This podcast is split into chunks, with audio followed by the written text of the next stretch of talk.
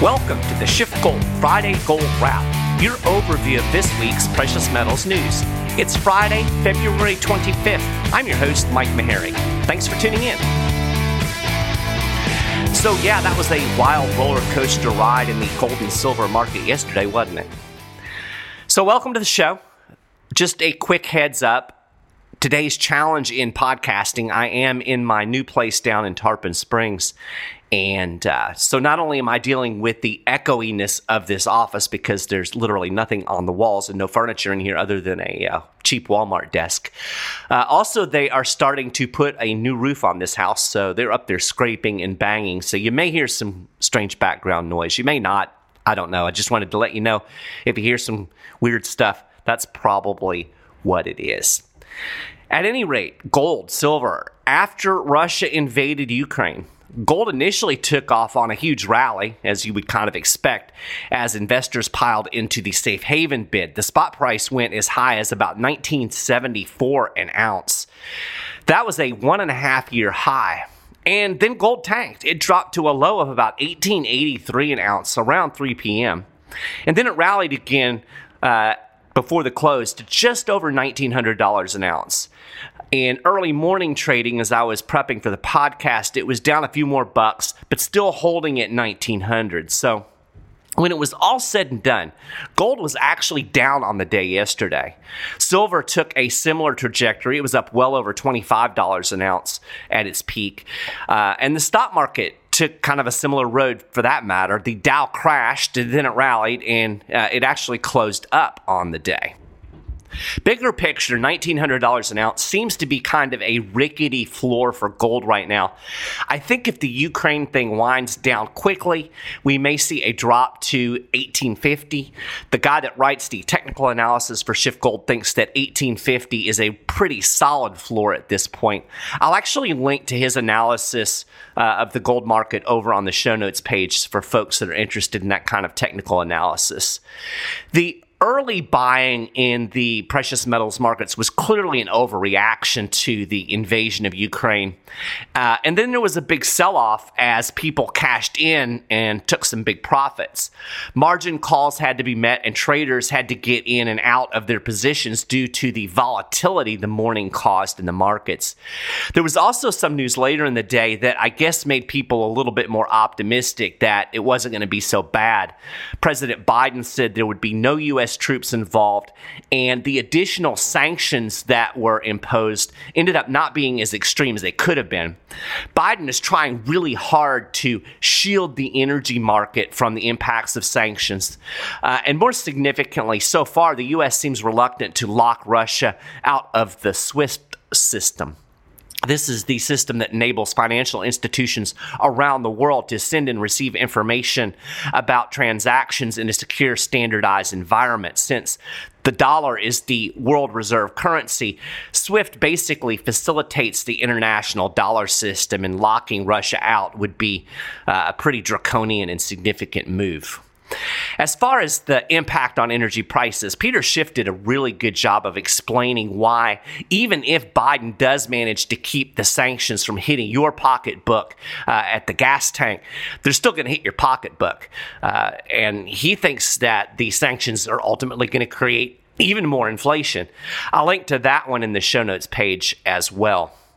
Now, all of this really shows the weird, short sighted nature of the markets, right? I mean, in the span of hours, we went from, oh my God, World War III, find a safe haven, buy gold, to, oh, no problem, nothing to see here, no safe haven necessary, sell your gold. Of course, reality didn't shift that fast. It's just perception. And, you know, oftentimes these short term moves in the markets are nothing but perception and guessing. I think it's going to be interesting to see if the Fed plays this volatility and all of the stuff that's going on geopolitically as an excuse not to raise interest rates at the March meeting, or maybe just go back to the 25 basis point uh, interest rate hike. You know, this is the perfect excuse if the central bankers think they need one to kind of back off of the monetary tightening. One more quick Ukraine related thing CBS was already blaming inflation on the Russian invasion. I kid you not. They actually tweeted this quote, The US economy has been hit with increased gas prices, inflation, and supply chain issues due to the Ukraine crisis. You know, it's like find the inflation caused bingo with these people. It's supply chains, it's rising wages, it's the Rona, it's transitory, it's greedy corporations. And with that, that brings me to the subject I really want to hit on uh, in today's show. This idea that inflation is being caused by price gouging by greedy corporations. Of course, this talking point has been around for a while. It's been a favorite of Elizabeth Warren, but it seems to be gaining traction in the general public. Like, I'm starting to see my Facebook friends posting about greedy corporations and inflation. So, this talking point's taking off. And I think it's important to bust this myth uh, because I think for most people, your average guy on the street, it's a plausible thing. You know, big greedy corporations, we don't like them. So, you know, they must be just raising prices because they're evil and, and they're greedy.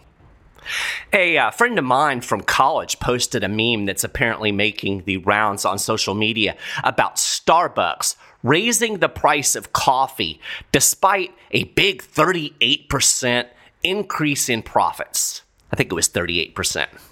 Well, yeah, of course, there was a big percentage increase in profits last year. You're comparing it to the year before when the economy was completely shut down.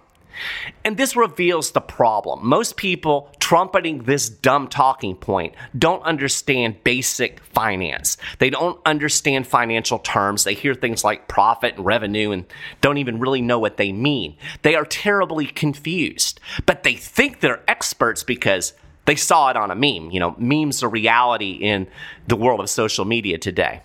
But the real reality is that this whole greedy corporations are causing inflation narrative is patently absurd.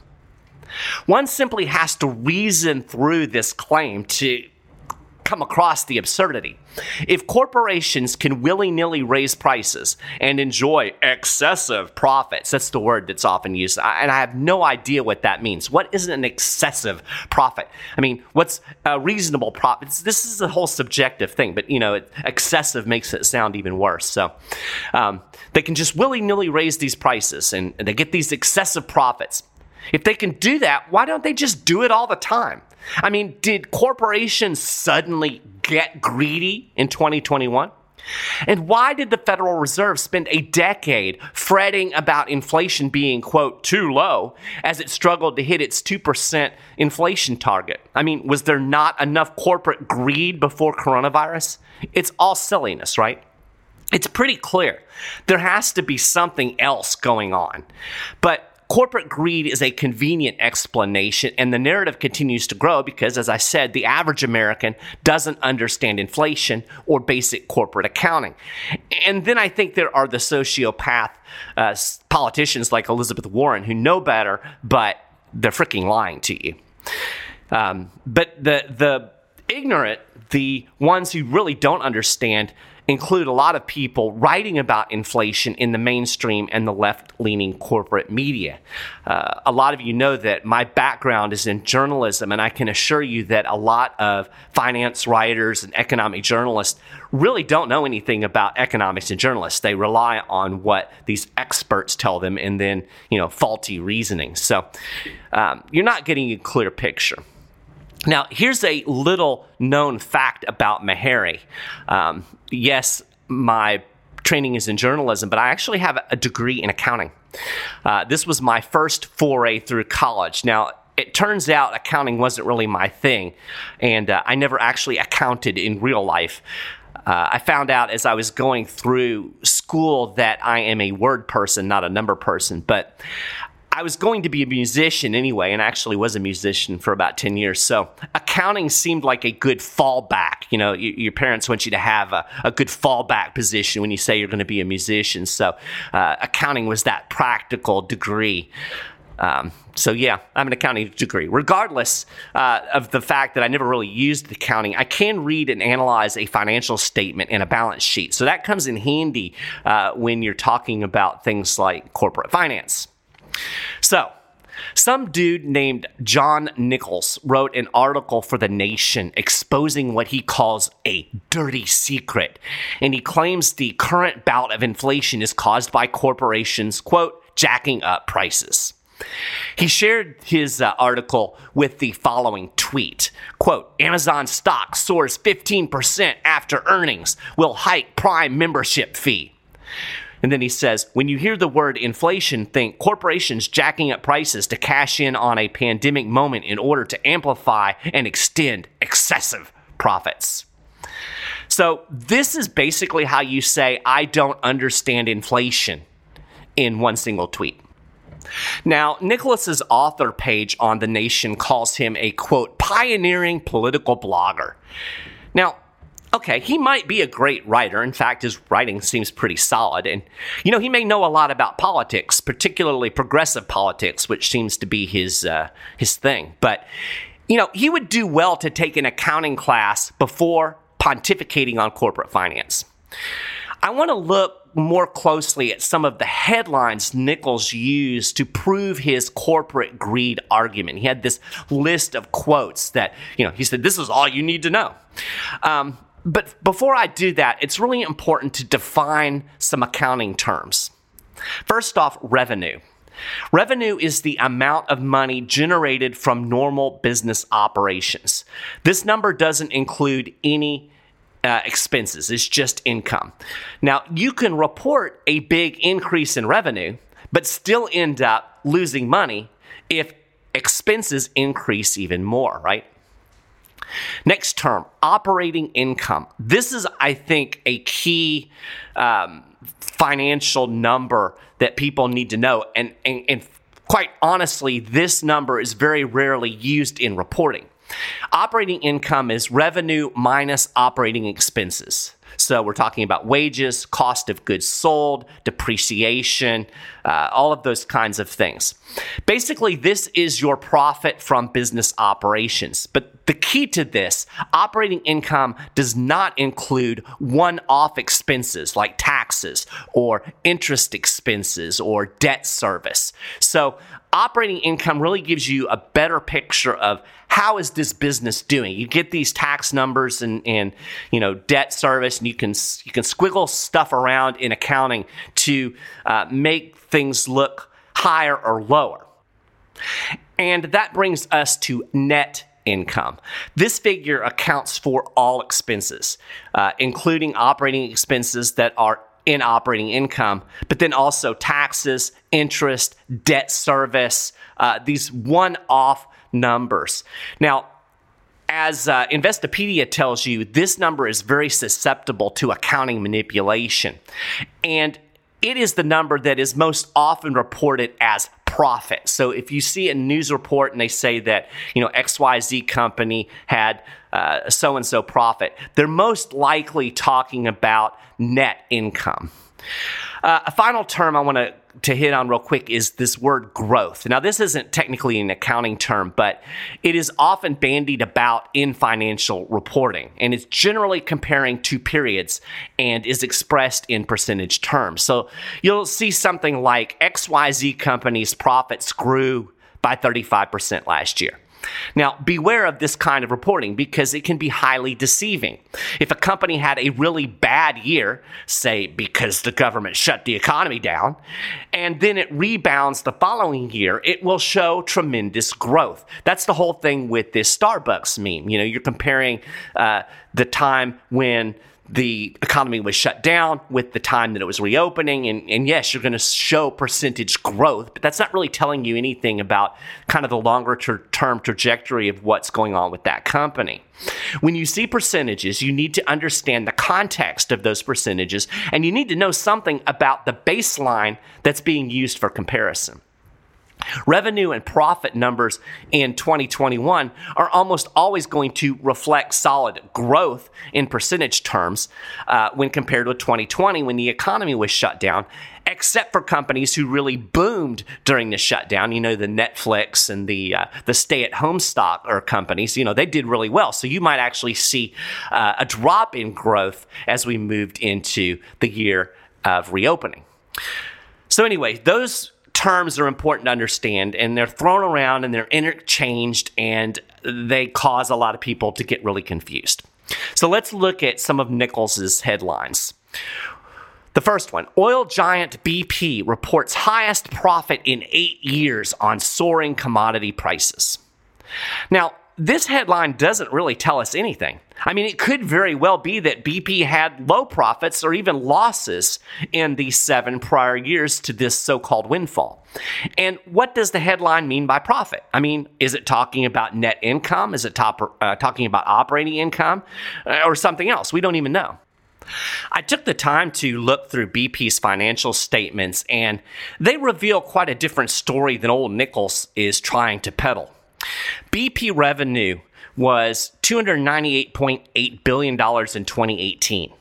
That plunged to 180.4 billion in 2020 and then dropped again to 157 billion in 2021.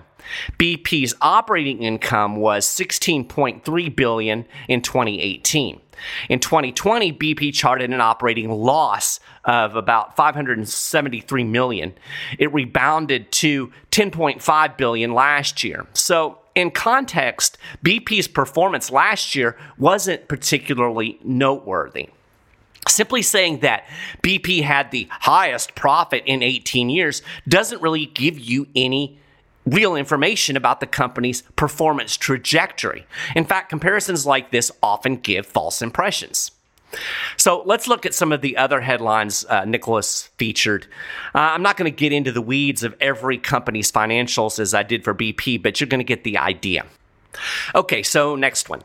Cereal maker Kellogg Company forecast full year profit growth above market expectations on Thursday, riding on higher product prices that helped overcome labor strike disruptions and soaring input costs in the fourth quarter.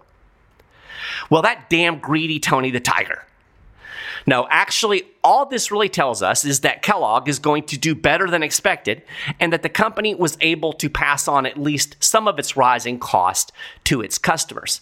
Now, people like Nichols completely ignore rising cost. The headline alludes to it, talking about input costs.